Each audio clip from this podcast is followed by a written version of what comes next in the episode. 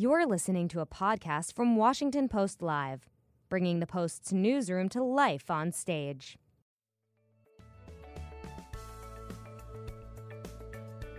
On Thursday, June 14th, President Trump's former top economic advisor, Gary Cohn, sat down for a wide ranging interview with the Washington Post's White House economic policy reporter, Damian Paletta.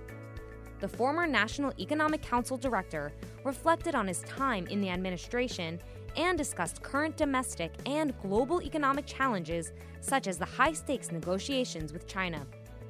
Cohn, the former Goldman Sachs president and CEO, also spoke about corporate America's view of the Republicans' policy plans on taxes, trade, and deregulation.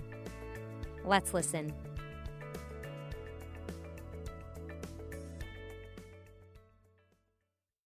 I'm Fred Ryan, publisher and CEO of the Washington Post, and we're delighted to have you here today. We're very pleased to be joined by Gary Cohn, and who until April uh, was director of President Trump's National Economic Council and helped craft the tax reform package that the president signed into law six months ago.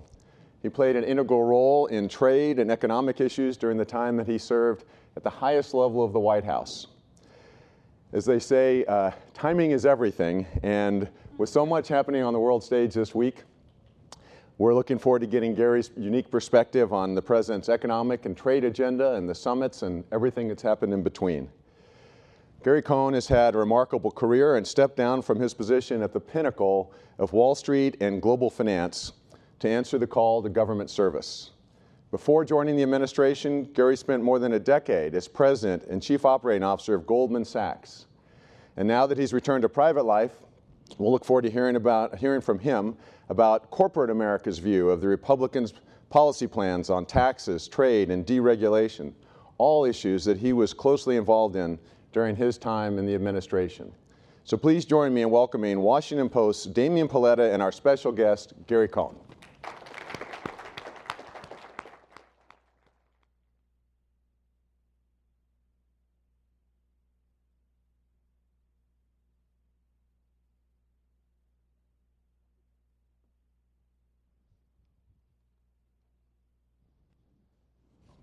Thanks so much, Gary, and thanks everyone for being here. Um, so, good morning. I'm Damian Paletta, uh, White House economic policy reporter at the Washington Post. I'm pleased to be joined by Gary Cohn, who, as Fred mentioned, spent more than a year as the top economic advisor to President Trump.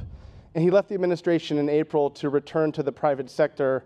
So, we're just thrilled to have him here with us today. Um, before I begin, I'd like to let our audience know in the room and those watching online that you can tweet your questions to Gary using hashtag postlive, and I'll post some of those later on in the discussion. So, Gary, you grew up in Shaker Heights, Ohio. Um, your father was an electrician. You know, you struggled in school, nothing came easy. You uh, worked actually in a steel company briefly, and then you made your way to Wall Street. You've kind of had a bit personal connection with every bit of this, this economy that we're talking mm-hmm. about all the time. You decided to come to Washington to really focus on historic tax reform. What would you say you accomplished in that process, and did it meet your expectations? Well, first of all, Damian, thanks to you and thanks to the Washington Post for ha- having me sure. here today. Uh, look, the opportunity to come to Washington and serve the country was a, for me, a once in a lifetime opportunity. As, as you said, I grew up in a very Midwestern background, um, struggled my way through every part of my academic life. Uh, I think my mom was told when I was about 13 years old that she should strive for me to be a truck driver. Amazing. So uh, I got a little bit past the truck driving, one way or another. Um, and then having the ability to come to Washington and work with the president on something that I really felt dearly about, which was tax reform, was really a, a unique opportunity. And, and, look, I would have I would have come to Washington to do anything to serve my country because I've been very very lucky in my career, and my family's been lucky, and, and the United States has been great to my family.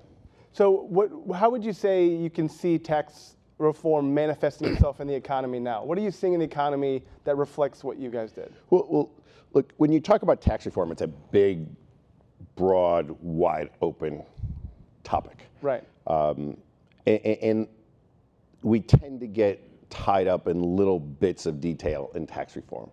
So since we have, have a, a, enough time here this morning, I'm going to take a minute and say, look, the part of tax reform to me that was so important was really the corporate side of tax reform. You know, in my prior life in the, in, in, in the private world, I spent an enormous amount of time giving companies this amazing idea. Hey, I've got this amazing idea. You can re-domicile your headquarters and have your board meetings in another country and save 14% on your after-tax returns because the tax rates, the corporate tax rates in, in, in the OECD on average were about 14, 14.5% lower than the United States. That was a really good business, and we got paid a lot of money to tell people to do that. Ireland, wherever. Well, if you were going to go to Ireland, you could say more than 14%. I was just going to the generic, you know, I was going to the generic countries, which were sort of, you know, mid-teens. Mm-hmm. So it just felt to me that we shouldn't be in a country where we're encouraging people to move corporate headquarters, to move jobs, and to move income outside of the United States by starting with this huge disadvantage of charging companies 35% tax rates. When, as you said, they could go to Ireland and get single digits, they could go to, to, to, to, to most of Europe and end up in a, let's call it a 20, 21% tax rate. Right. That seemed to me to be the wrong place to be. And when I look at what we had done in my prior life and, and I look at companies, no one really wanted to leave the United States. Everyone wants to be here. Everyone wants to be headquartered in the United States. They want to grow their business here. They want to hire people here. But as fiduciaries for shareholders and fiduciaries for capital, you almost have to make that decision. You almost don't have a choice. And I said, this is wrong. We have to change this. We have to make the United States competitive, especially on the corporate side. Now, look, if we could have just changed corporate taxes, we would have just changed corporate taxes. But we have a unique tax system in the United States. We have corporate taxes over here, we have individual taxes over here. Those are pretty well understood.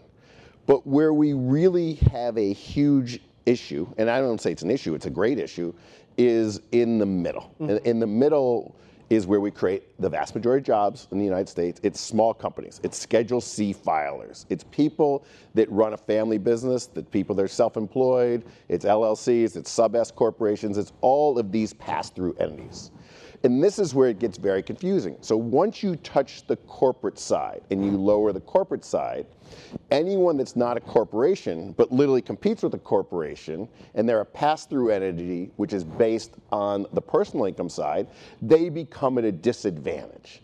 So you can't just touch the corporate side. You end up having to say, okay, we're going to lower the corporate side to make ourselves competitive with the rest of the world. I think everyone would, or I hope would agree with that, that we should be competitive with the rest of the world. Then you say, okay, we can't take two companies that are identical in nature, that do the exact same thing, and allow one now to pay a marginal rate of 21% and the other to pay 39.6 because they're a pass-through entity and they're filing on the personal returns. So okay, we have to find a way to, to, to, to equal that, which means you're opening up the personal side. And that's really where we found ourselves. We knew pretty easily what to do on the corporate side. We spent the vast, vast majority of our time trying to deal with the pass-through piece in the middle. But so obviously the part, the easiest, the most important part to, for selling this was for the, the people over here, the middle class, right? They need to feel like this is going to help them, or they're kind of suspicious is this is just one more thing that's going to help the businesses. Well, So how did you kind of stay focused on that and ensure that they were going to benefit, you know, as part of this bigger package? Well, there, there, there, there's two ways or three ways to help workers in America. Number one is you can just lower their tax rate. Um, and, we can talk about just lowering tax rates. You can give them more benefits, you can lower the rates, you can do it in a variety of different ways. But what you can also do is you can bring back jobs to the United States. You could encourage capital expenditure, which we did. We gave companies a ability to write off 100% of capex for five years with a five-year tail. When you're investing in property, plant, and equipment, you're hiring more people. You're driving wage growth. You're allowing everyone to move up the up the curve. So so what we're hoping to do is we were hoping to drive wage growth by encouraging more capital expenditure in the United States. We were trying to get companies that were incentivized to move offshore and sell products in the United States, to build plants in the United States, hire people in the United States, and see wage growth in the United States. The one part of the economy that has been lagging and continues to lag right now is wage growth. We all talk about great unemployment numbers, and 3.8% unemployment is a great achievement. It really is. But we still have about 2.7% wage growth with about 2.5% inflation uh, on, on, CPI. Yeah. You know, so how patient should people be then? Because we're you know six months in, the we've seen a trillion dollars in stock buybacks from companies. Clearly, they're benefiting. Wages have not really moved, and you know the the job numbers we're seeing are very consistent with the Obama sort of tail end of the Obama administration. So I think there's a sense that this tax law is kind of working for corporations, but maybe not as much for people that in that Shaker Heights kind of middle class that needed you know more than 2.7%. Well, I, I was in that Shaker Heights middle class very recently, yeah. very very recently, um, and you hear from them. And, and, and, there's lots of help wanted signs up everywhere, right? At, at, at all ends of the spectrum, and so there's lots of jobs. Look, we are in a unique position in the United States today. We have 6.7 million vacant jobs. We have 6.3 million people looking for work potentially. Right. So this is the first time we ever can recall in the history of this country where we have more vacancies than we have bodies to fill those vacancies. But to get back to your question, which is really important, when you look at corporations and you look at investment of capital, if you want to go out and build a big factory tomorrow, you can't decide on Friday to build a factory on Monday, mm-hmm. okay? It's not the way it works. You have to go out and decide what you're going to build, what you're going to manufacture, why you're going to manufacture. You have to acquire the land, rent the land, rent the warehouse. You then have to design the warehouse, design the machinery, order the machinery, and get and by the way you also have to go through your board and get your board to approve your capital expenditure plan which are going to be five and ten year plans so we do not think, or I do not think, you have seen any of the corporates really spend money on capex. This changed literally December 22nd of last year. So when boards met for the first time in the first quarter of this year, they're all sitting there, okay, now with the new tax laws, now with the new incentives, now with the ability to write off cap- capital expenditures, we need to redesign a capex plan for the next decade or 20 years. They're going through that now. They're going to continue to do that. You won't see this money enter the economy and this job creation. At the earliest you could see something is maybe next quarter, the second half of this year, and that would be extraordinarily fast. And that would probably be small things because to go permit a big factory today will probably take you a year or two to get the permits, the building permits, and everything you need to do that. So the easy thing to do is to buy back stock. But by the way, the stock buybacks are not new this year.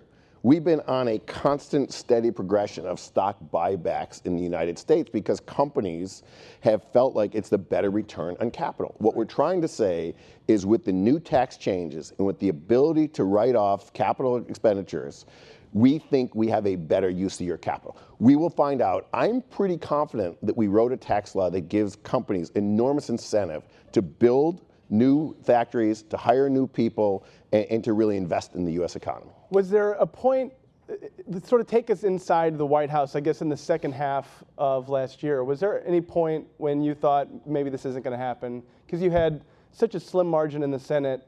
It was clear Democrats probably weren't going to play ball. Um, and then you had individual Republicans voice specific objections. You know, Senator Corker wasn't on board until the very last day, Senator Collins. Was there a point when you said maybe this isn't going to work? We gave it a shot. There was a moment every day where I thought we were going to fail. I don't want anyone to think that, oh yeah, this was this was done, this was locked and loaded, we had it.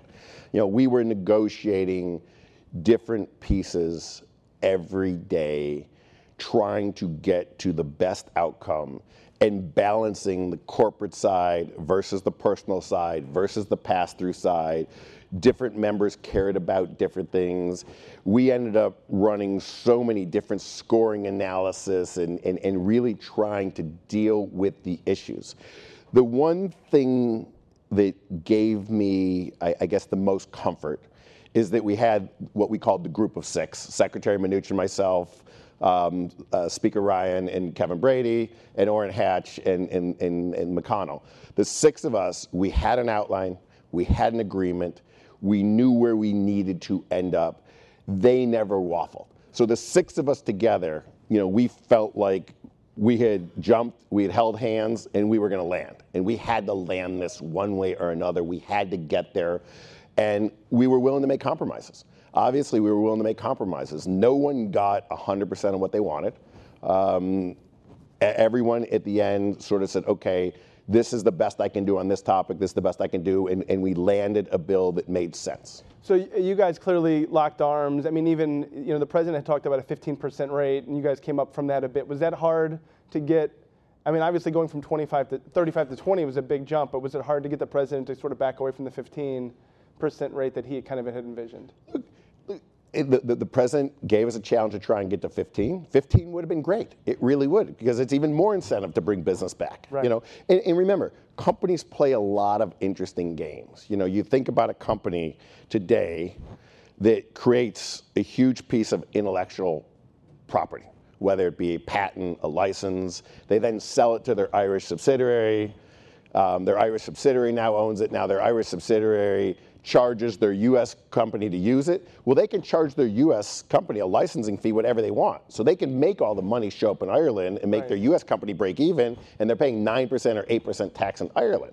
So I understood what the president was saying. The president's saying, look, we've got four or five countries in the world where if you really want to play the tax optimization game and you've got licenses and intellectual property, you can get to a sub 10% rate.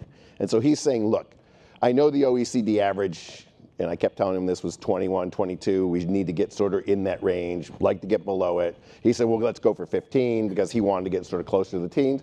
It was aspirational. I don't think that any of us in the group of six thought we could ever get to 15. But if you don't start looking at 15, if you started looking at 25, you would have ended up higher and we needed a, a low benchmark right. to work from. You know, it's like any negotiation. You've got to start and, and sort of set the, the, the, the, the mode of the room. He set the mode of the room. So the, there's a small boutique bank in New York, Goldman Sachs. I, I heard about that. that th- their projection or their analyst projection of the tax bill is that it's going to add 0.3% GDP in 2018 and 19, and then after that be kind of negligible in terms of growth. And so the, the I think the White House were the ones that really believed in the macro mm-hmm. impact.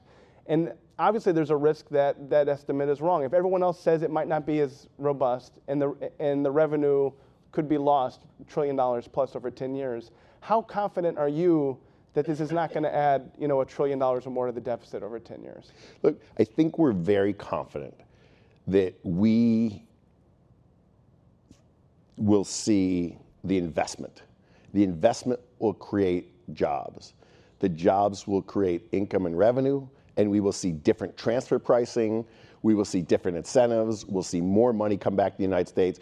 Look, the key to tax, the, the, the, no matter where you are, the key to tax is broaden the base and lower the rate. What we're trying to do is broaden the base. The question you're really answering is are we going to be able to broaden the base? Can we bring more revenue? Can we create more revenue in the United States? Can we get the revenue that's showing up in other parts of the world? Can we have it show up back in the United States where it show up? We and I firmly believe that we can do that. Is it revenue neutral, you think? Do you really believe? Look, over the cycle, you're going to have to look at this. remember, we knew and we modeled this. This was in our models if we get this right, we're going to see a decline in revenue in the beginning because, again, 100% expensing for capital up front. People are going to take that. That's a huge incentive, but that brings in revenue in the end. So you've got to take the cycle. You see less revenue in the beginning, more revenue in the end. We, I, I and, and, I think everyone else who worked on it. And, and look, it was not just the six of us. It was not just us in the White House. We've got a bunch of different economists that came in and talked to us. This was not us drinking our own Kool-Aid. We ask people to come in and say, tell us where we're wrong. Tell us where we got this wrong. And so you, but you do think it'll be revenue neutral. We will not lose a penny in revenue over the course Look, when you factor in growth. I don't know that. Like, I'm not going to sit here and say I know it's revenue neutral. It it's, won't be. It w- here, I'll, I'll, I'll make some news. It won't be revenue neutral. It may be revenue positive. It may be reg- revenue negative. We don't know. A lot of it depends on other external factors in the world, but we believe this puts the US economy in a very competitive position vis a vis our global competitors. It creates incentive to move business back to the United States. It creates incentive to build in the United States. It creates incentive to hire.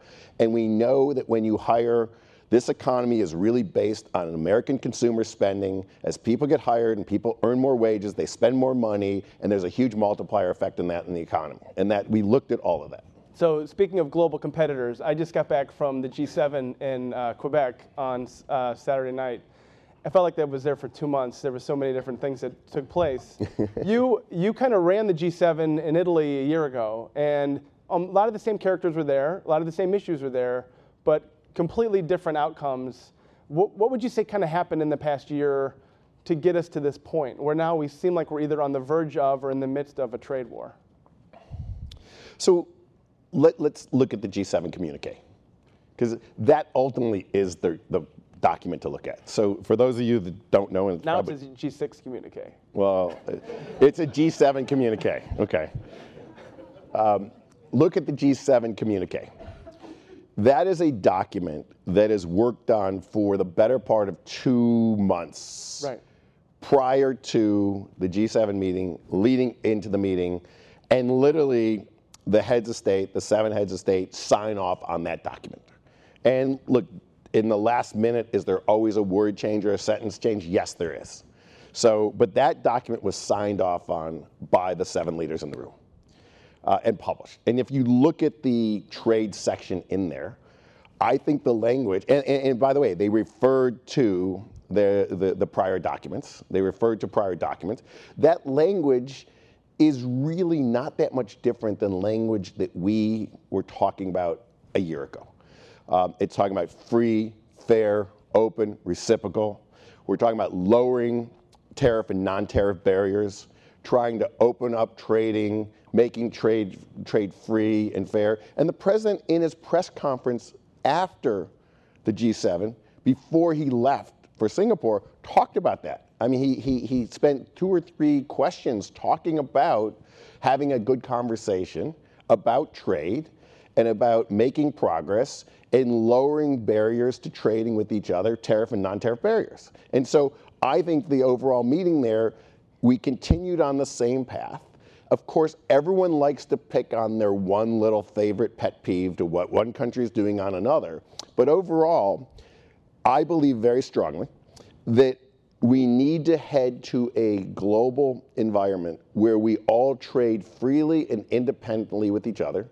We all gravitate towards our comparative and competitive advantage. And that means we will trade with each other. We will have trade surpluses and trade deficits with certain countries because we just, we just, it's just the way Is the world trade works. Trade deficit a bad thing? Look, I have always said a trade deficit doesn't matter. And in many respects, it, it, it, it's helpful to our economy. Because if we could manufacture something in the United States cheaper or better than we could import it, we would do that. But the president thinks the trade deficit means we're getting scammed by the Chinese or the Canadians or whoever. As I said, if we could manufacture something cheaper or better, we have a very entrepreneurial, industrial country. Right. We would do that. So the fact that we're importing a product at a lower price point or a higher quality point, that means the consumer at the end of the day can either buy more products, which is stimulative to the economy, or save more money, which is good for the economy. So they signed the communique. President has a press conference, kind of antagonistic towards Canadians and the Europeans, but he's got this kind of bravado going into the North Korea talks, which which was kind of transparent. Then Trudeau has his press conference, says he won't be pushed around. Then all hell breaks loose on Air Force One. What would you say? Uh, you were there, I wasn't. Yeah. So, what, what, was your what was your interpretation? I mean, it seems like it's getting kind of personal for a lot of these folks. Angela Merkel puts this Norman Rockwell picture out on Instagram. Um, you know, it does, does it seem like we're moving sort of dangerously close to a trade war? Because Friday we're supposed to impose tariffs on $50 billion in Chinese goods. July 1st, the Canadians are having their retaliatory tariffs on us. It does seem like it's snowballing. Look, I, I, I, am not going to sit here and tell you there's not a lot of friction in the system. There's a lot of friction in the system. there's a lot of friction in the trading system right now. But ultimately, I think the goal that the United States want is clear. And I think it is the right ultimate goal. The right ultimate goal is that every country should lower their, bar- their, their trade tariffs, should lower their barriers, should get rid of their tariffs, should get rid of their, their non tariff barriers. And more importantly, we should really enforce laws where countries can't steal from each other. You can't steal intellectual property, you can't do forced technology transfer. So, look, I don't know how this totally works out in the end. Are you worried? We, we need to trade with each other. Are, We- you, are you worried about the direction it's going? so look, I've always been worried that trade can have a derailing effect on the U.S. economy. I've said this publicly before. I'll say it again. We are a consumer-driven economy. 80% of our jobs, 80% of our economy is driven by the consumer. So if you start putting tariffs on products that consumers buy, they're going to buy less products. They're going to be able to afford less. They're going to have to make tough decisions, or they're going to go into further debt. We've seen what happens when consumers go into debt. It doesn't end well. I'll tell you how that one ends. Right. So we don't want to encourage consumers to keep their consumption at the level it is, but borrow to consume. What we've done very well in this country is we've provided high quality, low price products to consumers. We've allowed them to increase their consumption, and we've allowed them to do that by allowing the country that can produce it most efficiently to sell, sell it to us. By the way, we do that as well. We are a very efficient producer of agricultural products. We should be allowed to sell our agricultural products everywhere in the world, everywhere in the world, and compete on a complete level playing field. If you can sell beef, or you can sell wheat, or barley, or pork cheaper than we can, okay, that's fine. But we can probably produce it cheaper than anyone else in the world. We have a great farming infrastructure in this country. We've got a great system that works. We just want to have the ability to do that without any outside interference in that. So let's say that things continue to escalate and everyone keeps calling everyone's bluff. Is there a risk that this could lead us into a recession, potentially, if a trade war continues down this path? Well, the one thing I, I know about recession is you never know what leads you in till you're in it. Because if we knew what was going to lead us in, we wouldn't do it. So you know, I'm very good at telling us, telling you what got us into recession. Once we're in the recession, I'm, no one's really good at telling you how you're going to get there. Um, look, if you end up with with a tariff battle, you will end up with price inflation. You could end up with more consumer debt. Those are all historic ingredients for an economic slowdown. So I would not like to see that happen. In, in a pure world, you want to continue to have low prices, higher wages, more consumption, more savings, get the savings rate up. Those are all the things you'd like to see. Everything we're talking about is the opposite of that. Could it wipe out the benefits of the tax bill? Yes, it could. Do you, have you seen any signs that companies are hesitating because they want to see how this plays out? Yeah, look, we're, we're seeing it. We are seeing it. You know, if, if, if you're going to go build a big, huge plant, and the cost of the plant was you thought was going to be X, and now it's X plus plus 20 percent. Again, you're doing a calculation. Businesses are very systematic. You know, they will do they will do a big long-term return on a shareholder's equity calculation, return on investment, return on capital, and one of the inputs will be the cost to build. The other input will be the tax rate and, and the cost of capital and all of those things. So as the cost of building goes up, if they don't think they can get more for their product, now maybe they can get more for their product because the imported product costs more. Though these are all parts of the equation that have to be balanced out. When, so when, when you were in the White House, obviously the, the Breitbart and others called you globalist Gary, and they they painted you as, you know, having a perspective that did not reflect kind of what the president had said during the campaign. And I think when you left, there was a lot of people on Wall Street who panicked, like you know Gary had kind of prevented. You know, obviously there was a discussion last year of NAFTA withdrawal, South Korean trade deal withdrawal. That Gary had kind of prevented or helped prevent those things from happening you know, how did you respond when you sort of saw that stuff? You you were doing tax reform or whatever else. Did you take it personally, or did you? No. I thought that was a kind of a flattering name. I've been called a lot worse. Right. but do you? I mean, clearly there were people within the White House that had different perspectives on this than you did. And, and by the way, that's a good thing. okay, That, that, look, that, that is a good thing. I mean, the, the, the one thing I've always agreed with in my entire 40 years of working is you want a diversity of opinions in the room. right. The, the, the only time I knew I was ever making a big mistake in my professional life is when everyone in the room agreed. I knew that was a, a problem. And so these reports about infighting and stuff, you never felt like it was unhealthy or, you know, Look, as long as people were, were, were discussing and using fact-based analysis and not hyperbole, did that always happen? I'm not, you know, I think I, th- I, I think I always use fact-based analysis. Well, um, here's a segue. So on Sunday, on Sunday, Peter, on Sunday, Peter Navarro said on Fox News, obviously the president was very upset on Air Force One, and then we had Larry Kudlow and Peter Navarro, senior White House officials. Larry Kudlow is the new Gary Cohn. Navarro said there's a special place in hell for Justin Trudeau. Um, I mean, I guess what was your response, reaction when you saw that? it, it, it's just inappropriate and uncalled for, and it's not his job. Right. And do you think that, um, do you worry that that some of these are foreign uh, counterparts, the leaders of foreign countries, don't see this as like chapter six from the art of the deal, and actually take this personally, and it's reflecting on their, you know, their own political issues that they have to resolve. I I don't. I, look, I've spent a lot of time with these foreign leaders. You, look, they have their constituency, they have their country to defend. They're clear about what's in the best interest of their citizens and their country. They're clear about what we can mutually do together. Right. And they understand that at the end of the day, we've got to come to a compromise. So I don't think anyone takes these things personally. This is just part of getting to a solution that works for everyone. But but look, you can't not defend your country if you're the leader of the country. Do, do you think, is there a way to put the genie back in the bottle and for this to kind of get resolved? Everyone agrees NAFTA gets sorted out, China makes a deal.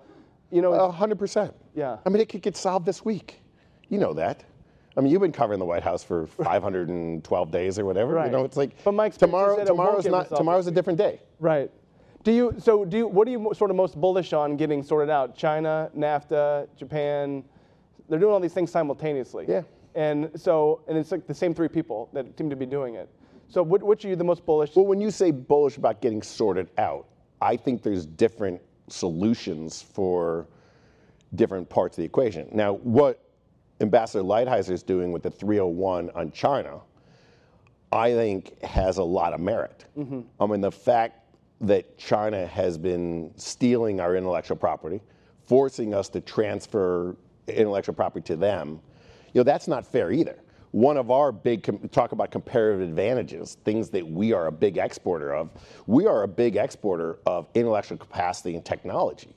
We need to be fairly compensated for that. So we cannot allow countries to basically steal our technology without compensating the companies and the shareholders that own that technology. So what Ambassador Lighthizer is doing on the 301, I think that is something that we do need to enforce. We need to enforce rule of law. We have to say, look, if you're in the business of creating technology and creating products that we need in our country, we need to pay for them just like every business in your country pays for those products. So that's maybe a different solution than what we're doing with NAFTA and what we're doing with Mexico and Canada, where we share borders where they're paying for our technology. No one's questioning whether they're paying for our technology or not. We're talking about you know different issues in in, in, in, in it's different issues with Mexico and it's different issues with Canada. So you Right. know those, those are, are, are going to be different discussions. Uh, do, is the China relationship? It's so complicated on so many different levels. Is is that one that there can be a mutual understanding that there needs to be change? That needs to be some sort of change. Obviously, American companies can't be ripped off and stolen So, from. so, look, I, I was part of the till I left. I was part of the China negotiating team, and, and, and, and I think China completely is aware that the relationship as it exists today cannot be the relationship we have forever. Mm-hmm. That we have to get to a better, more sustainable, equitable relationship with China on trade um, and on intellectual property and on copyright protection and on all of these issues. I, I think there's an acknowledgement from China. And, and by the way, market access is hugely important, where China could come in and buy companies here and own 100%. U.S. companies are in China, and, and you know, there's been long set of rules where you can own 25%, maybe you can own 49%, you can't own 100%. The market access rules have to change. China has acknowledged that that part of their economy has to be modernized to allow international investors to come in, own, operate companies in China. They have to give access. They're going to have to pay market rates for things that, they're, that, that, that they haven't necessarily paid market rates for in the past. So, it, But, but yeah. again, it's China. It's not going to happen overnight. Right. You know, China spends enormous amount of time methodically plotting and understanding where they're going, how they're going to get there, and in what time frame. There was a, what's been in the news a lot in the last month is this co- Chinese company ZTE, which I'm sure a lot of Americans have never heard of, but a lot of lawmakers who get intelligence briefings are kind of panicking about from both parties, uh, us kind of letting them off the hook. And you know, this is a rare situation where the president seems to be talking directly. Obviously, Xi Jinping in China feels very you know, strongly that this company needs to be kind of uh, allowed to continue operating. What is your, what's been different is that the, there are members of Congress that seem to be pushing back for the first time aggressively on the White House's approach to China. What has been your view on how that's happening and whether that signals there could be changes in other sort of foreign policy, economic policy spaces? So, look, I, I- do think there are members of, of Congress and the Senate, particularly, that are um, taking a, a, a, a view that we need to be tougher on protecting our intellectual property, protecting our borders, protecting our national security, and to the extent that China is creating a product or products that are interfering potentially with our national security, interfering with our safety, and their state owned organizations, that we should be very tough and very hard on that. I think uh, Senator Cotton uh, talked about it pretty elo- eloquently yesterday. Uh, and talked about what his view of, of, of ZTE is, and you know he's talking about protecting the United States, which I think is very important. Do, are you worried about the deal they cut with this company and that it could pose some kind of national security th- threat to the United States? I, I- think if you go back and look at what Cot- Senator Cotton said yesterday, you know, if i i he was talking about, you know, uh, the, the two big uh, mobile, produ- you know, providers, Right. handset providers, hardware providers, um, being state-owned, uh, state-owned enterprises, and the Chinese government using them as sort of entree into, you know, getting into in, in, into networks and into intelligence um, you know, that, that's disturbing. So if, if that's what's actually happening, based on what Senator Cotton said yesterday, I, I think that we do need to stand up and protect our national security. Do you, um, wh- can you tell us what it was like to be, I mean, you worked in, at the very top level of one of the top companies in the country, Goldman Sachs, you know, total pros from every different aspect and background. Then you're in a White House where you've got people from a lot of different walks of life. You have family members of the president, you have people that, you know, the Steve Bannons of the world, very different viewpoints. How, how did that kind of come together based on your past experience at Goldman? So this is this is one of the most unique things about the United States. This is like my friends in China tease me about this all the time, how our government works, and you know, the Chinese tell me how we pick the smartest people in the country and groom them from 50 years and have them work together to run our country. And in the United States, we have an election every four years, and the president picks all of his internal staff, and we all show up on. It was a Friday. We all show up Friday at noon at the White House, and hey, you're all working together. Right. Some of us met for the first time that Friday or Saturday in the White House. Um, we didn't grow up together. We came from a huge diversity of backgrounds, beliefs, views, no history of working together, no one knowing anything about anyone, and you're thrown into the, the, the mix. And you know, by Sunday, you're sitting in the Oval Office trying to help the president make decisions. It's a it's an interesting process to how we do it in this country. I mean, I'm not complaining. It's a, the democracy. I'm, I'm a big advocate of democracy, but it's it's interesting to think that you take, you know, I guess there's you know 20 assistants to the president, and you throw us all together and say, hey, solve this problem, and no one really knows who's the expert in the room, who isn't the expert in the room, who who's going to dominate the conversation, who who who you want to listen to, who you don't want to listen to. So you know, to me, I grew up in an organization where it's nothing but teamwork, nothing but collegiality, nothing but respect. And if you're going to open your mouth, you better have the facts to back it up. Right. You know, if you don't have the facts, you're not you're not entitled to speak. Um, and, and so it takes an enormous amount of time to figure out you know who's got facts who doesn't have facts who's just driving a political agenda who's driving this agenda who's driving that agenda and, this I, I, don't think it's unique to the to the Trump administration. Every prior administration I've talked to, they go through the same feeling out process, in that first you know three, six, nine, 12 months is very interesting um, in in trying to work with each other. Did the facts always win? Was that your experience? I may not comment on that. um, was there ever a point when you saw one of the president's tweets and thought, "Oh, that's interesting," or "Huh"? You know, like let us inside that because you're working so hard with members of Congress or Treasury or whoever on very specific things related to economic policy, infrastructure, whatever. And then maybe something comes out of nowhere at eight in the morning. Like, how did that affect you, or did you just sort of ignore it? I ignore. I, I just look, I, I ignored it. Yeah. I had my job to do. I was busy 14, 16 hours a day. Right. I had a great team. You know, we were we were in the middle of just about everything. You know, we were we were trying to get um, tax reform done.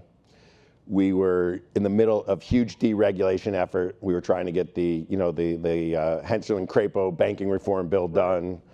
Uh, we did a bunch of other deregulation stuff. We were writing an, an infrastructure plan.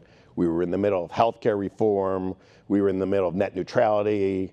Uh, and I think there's 10 other things I'm, I'm forgetting about. So trade. L- yeah, trade. Yeah. Well, we talked about trade and all the all these other things. So look, I, I just sort of came in and I had my schedule, I had my meetings, I had my team, and, and look, I just methodically went about my day. It, it's it was interesting because in my prior life, it would have been uh, seismic because you know when you're running a big trading financial services organization, you live and die off every news headline. Mm-hmm. You know, and you've got ten screens and seven TVs, and that's how you. That's how I grew up in that world. And you know, I went back. I went to an office in the White House with you know, no financial market screens. No, t- I didn't. I never even turned my TV on. You know, I found I, I found if I turned the TV on, everyone else in the office was watching it, and I wasn't. So I just turned it off. Did you, so speaking of like uh, Wall Street algorithms and stuff like that, there was a very unusual situation last month where the president tweeted ahead of a jobs report and um, you had been part of the process before about, you know, I guess getting the data, because there wasn't even a CEA chairman for a lot of the first year. Correct. So what was your reaction when you saw that? And um, do you think that was a breakdown or do you think that people were just too uptight and need to kind of loosen up? How about yes to both? so, so look, my, my view is, is, is, I said, um, I grew up as a markets person, and I have vehemently defended in front of Congress many times under oath the free market and how markets work and how market price works and the price that you see is reality because I had, you know, I, I, testified many years ago about the price of oil and how it wasn't realistic. And I said, well, it is because you can buy or sell at that price. So that is the price. Markets have very highly defined protocols. Um, they have opening times, they have closing times, they have after hour markets, they have certain times when certain events happen, and everyone knows when that happens. And I very much believe that the integrity of the market has to be maintained and nothing should violate the integrity of the market. And by the way, we have a huge comparative and competitive advantage of having the deepest, most robust financial markets in the world. I used to go around the world and pitch to every company in the world that they should list in the United States because it's a deep financial market. So anything that deals with the integrity of the market troubles me from any anyone in the world. And so I think that we've got rules, we should abide by the rules, and the integrity of the system really matters. Do you think people traded on that tweet? I, I, do, do traders trade on the president's tweets? 100%. Okay. So therefore. I, I, we have gone to the point now where in the algorithmic systems, the systems that trade in microseconds mm-hmm. and milliseconds, the presidential tweets are part of the algorithms today. Amazing. Yeah. And and so they're moving markets, and whether it could have, it could move a oil market in Saudi Arabia, even if it's about. Yeah. The I mean, it may be that every time a tweet comes out, they just widen out their bid offer spread very quickly yeah. for a second to see what the reaction is. But but a tweet has a millisecond or microsecond or a second implication. Let's talk about markets for a second, though, because I remember watching your testimony. I think it was a financial crisis inquiry commission. You testified afterwards as they were kind of trying to get a diverse group of voices. Do you believe that markets are always right? Yes. Like mark to market, or do markets always? As long as it's open access market, and you can go in there and buy or sell today, the market price is right. Because if it weren't right, you should trade. If you know it's wrong, why would you allow that? If the price is too high, you should sell it. If the price is too low, you should buy it. So, the, so that is the price. So the price of Bitcoin at twenty thousand dollars a Bitcoin is right in terms that you can sell it at that, but it might not be worth that. But it's worth what you buy it for. Exactly. Okay. What's what? Oh, we're going to discuss the the worth of something. Like you and I can go look at a piece of art, and I see a black line on a canvas. You might see a hundred million dollar painting. Well, then you'd be able to buy it, and I wouldn't. So that I know I wouldn't buy it either. I see I see a black line on a canvas. I mean, you know, what's gold worth? What's art worth? Right. You know, you're getting into this esoteric world of what's something worth.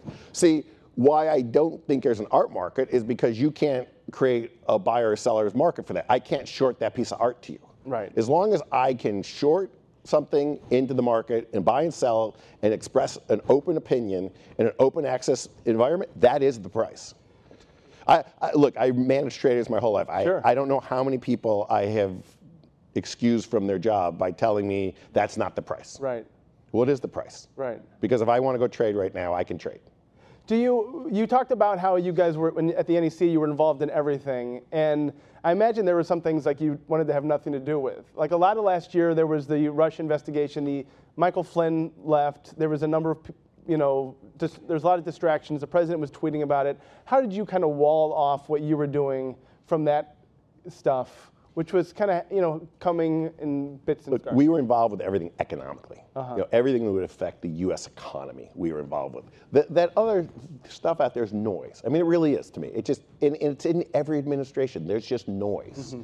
So to me, like you hire a great team, you put a great team together, you, you you create an environment where they can share thoughts, they can openly criticize each other to make the ideas better and you do your job every day. And everything else going on around you, it doesn't matter. Just get done what you need to get done. Let's deliver to the president the best advice we possibly can, and he'll make his decision.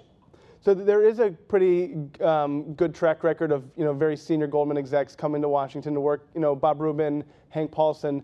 Would you obviously Washington has changed a lot though. Would you recommend to peers to come and serve in public service, or do you think it's it's just no, 100%. percent mm-hmm. I, I, look, I've had an amazing life. I've had an amazing life. Last year was the best year of my life. Really? It really was. The ability to come and serve the American people, serve the president, work in the system, understand the system, work with Congress and see what goes on. It's a unique experience. It's a, it really is. I mean, when people say it's a once in a lifetime experience, I felt like I had a once in a lifetime experience. Do you feel like that Washington would benefit from having more people with backgrounds like yours? A- absolutely. And I, I, almost think every CEO or, or, or every senior person in the company should like be given a sabbatical for a year and a half or two years to go work in the federal government. Well, there's some CEOs that might take a four-year sabbatical, like uh, the CEO of Starbucks.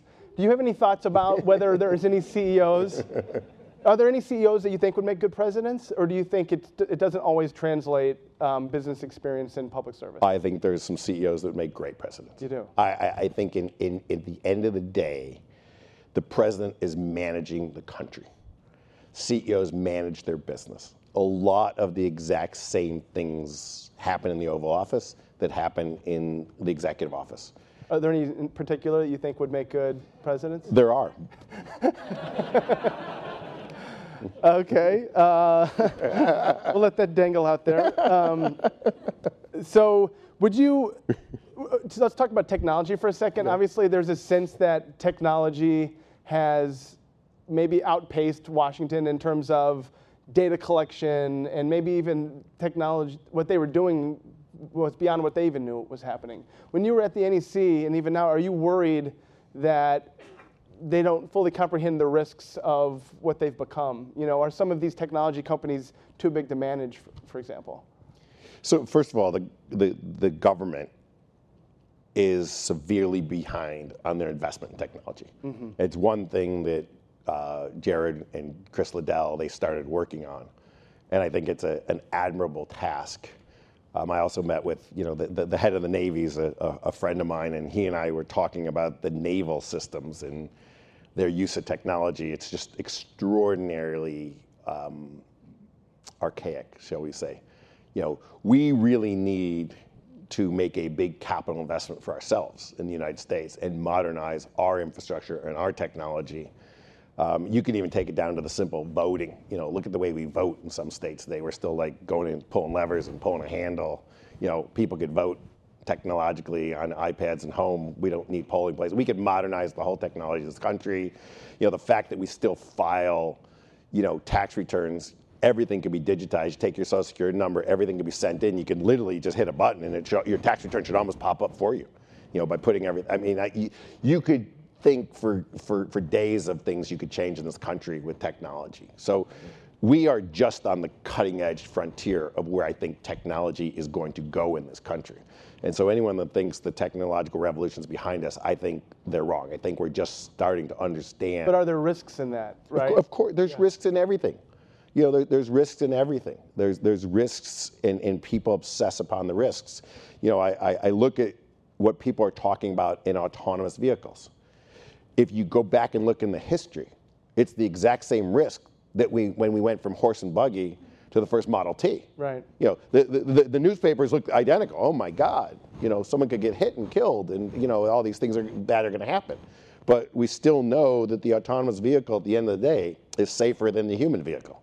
But something bad's going to happen with autonomous vehicles, just like something happened when the horse hit you. You had a better chance of living than when the car hit you. We, it's just natural evolution of, of where we're going, and, and, and we, as a as people, tend to evolve slower than the technology can evolve, and, that's probably good because we tend to question things longer and right. longer, and, so we will continuously have issues with understanding both the positive uses and the unintended uses of the technological revolution.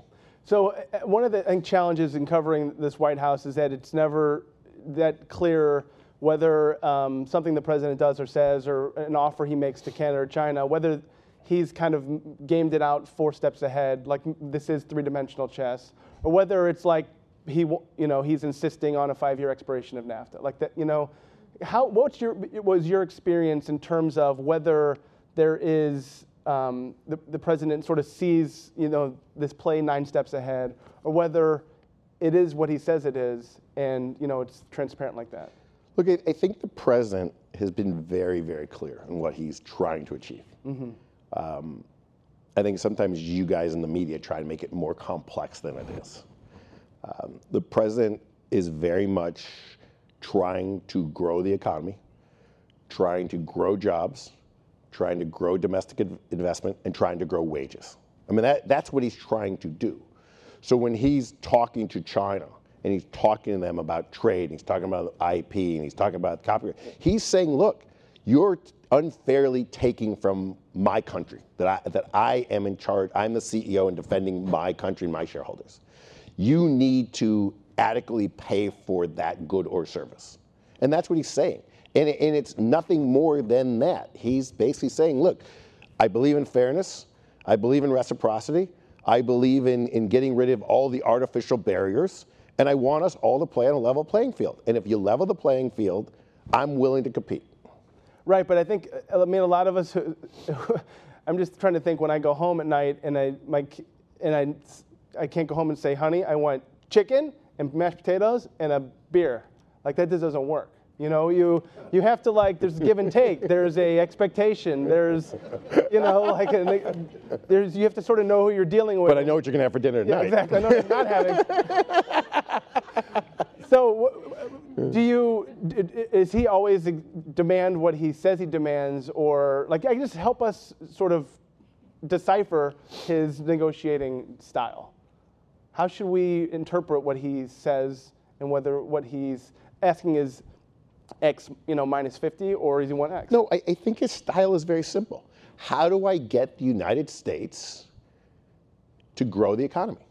how do I get our economy be bigger? Mm-hmm.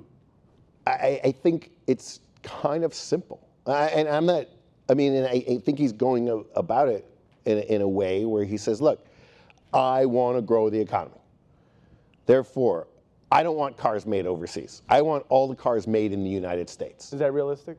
No, it's not. But it, look, I understand where he's coming from. Right. I, I'm not. I'm not going to sit here and say I don't understand where he's coming from. He's saying, look, I want cars made in the United States. We make great cars in the United States. He's right. We make great cars in the United States. Why would we import a car when if we make more cars in the United States, we create more factories, more jobs, more revenue, more taxable income, we broaden the base. It's kind of simple. Is, is there anything from your first year that you wish you could take a mulligan on? That maybe a part of the tax bill, maybe it was infrastructure. Is there something that you wished you could have done differently or that would have played out differently? Well, look, on, uh, on the tax side, the one thing that still haunts me is we were unable to make the personal side permanent. Mm-hmm. So when everyone writes about the personal side, they talk about year eight when the rates go back up. Right. They don't talk about the seven years. You know, I'm cautiously optimistic that we'll be able to extend the personal side, and so we- we'll we'll have some permanence there. That would that that's in, would be important to me. The other area where if we had it to do over again, and I'm not sure we'd have a different outcome, the, the, the whole infrastructure discussion was not handled as well as we could have handled it.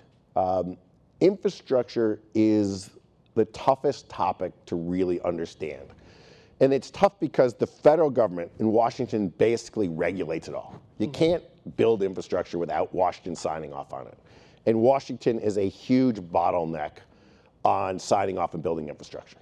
But really, Washington historically hasn't really paid for much of it. They don't own it. So most of the infrastructure is owned by cities, states, counties, municipalities, or authorities, but they need Washington's approval. So it's hard to coordinate the big sort of umbrella over here that allows you to build it and, and approves it with the people over here that know what they want locally. Um, and, and, and we didn't do a good job of bringing it all together in one place. So it ended up becoming a debate about how we're going to pay for it, who's going to pay for it. There was never a debate on how obsolete our infrastructure is, Right. how old our infrastructure is. If we could pay for it, what would we do? We never really got to the substance of what should be done in this country. And why don't we have a 20 or 30 year master plan on infrastructure in this country? Because I think if we had a 20 or 30 year master plan, we could figure out a way to pay for it. There would be a lot of public private partnerships, it would be a lot of private capital, but I really do think if we understood where we were going and the federal government from a approval standpoint and the locals and the states and the local governments said, hey, we all agree this is what we want, I think we would shock people and be able to get it done. Why was the personal, individual side of the tax code made to expire and the corporate side made permanent? So A, it's a scoring issue. I mean, we had to get within our reconciliation instructions, which was a trillion and a half dollars. Right.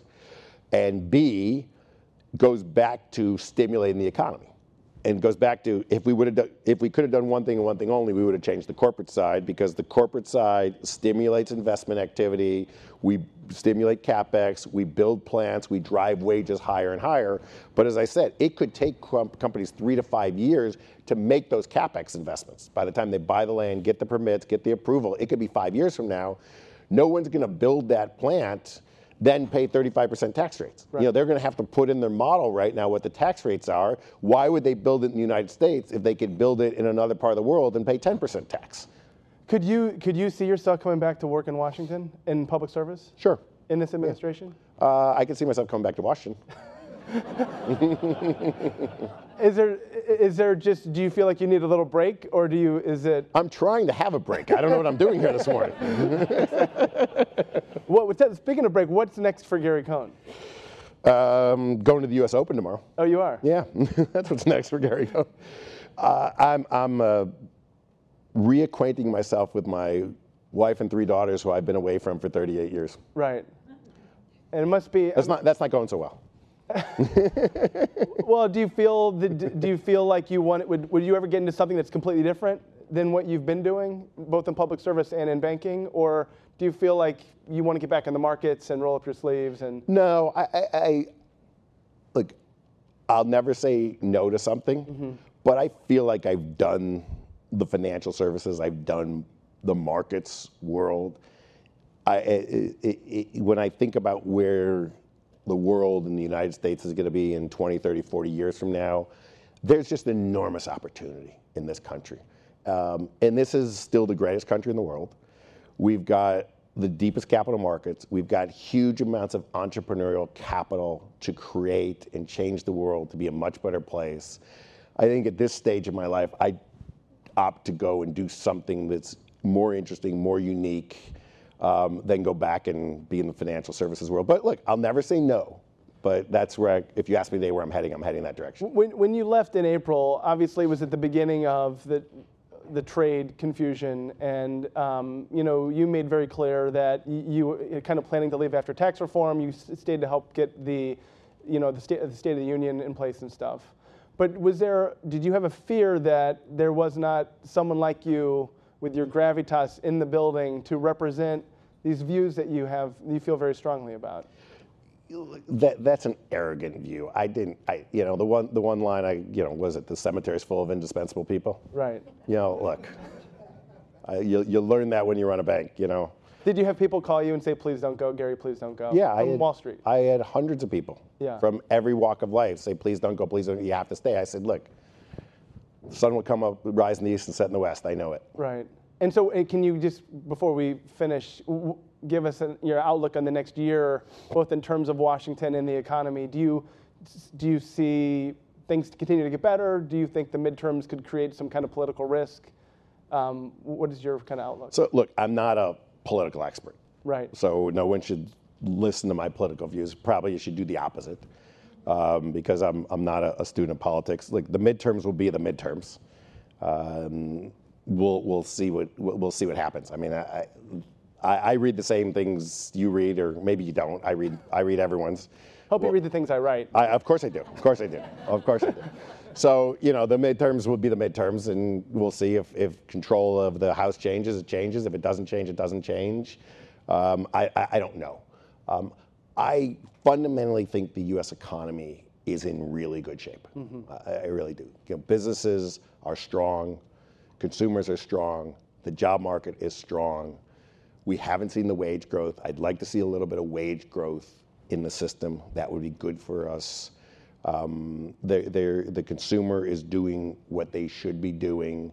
You know, we've got a bunch of bottlenecks in the United States, which is interesting. You know, when you look at like housing sales, housing sales can't grow. Why can't they grow? We don't have enough finished carpenters. We don't have enough electricians. We don't have enough skilled labor to build housing in the United States right now. Um, so we need to get people with those skills. We need to transition our workforce into where the higher paying jobs are today. They're out there. And, and if we do that, and I think we're on a path to do that, we're in a really good position. You know, all that said, some exogenous force can happen tomorrow, it could be happening now that could change all of that. And you know, economies are fragile. They're very, very fragile. And you want to continue on the path I think what the ECB announced this morning is right, what the Bank of Japan is going to do, the Fed, everyone's acting very, very responsibly.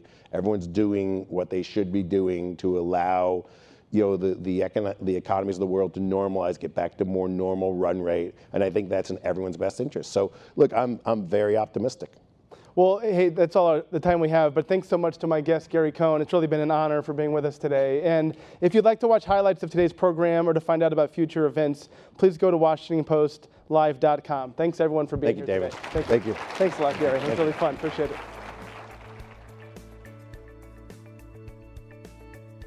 Thanks for listening. To hear more interviews from this series and other Washington Post Live programs, visit us at WashingtonPostLive.com com.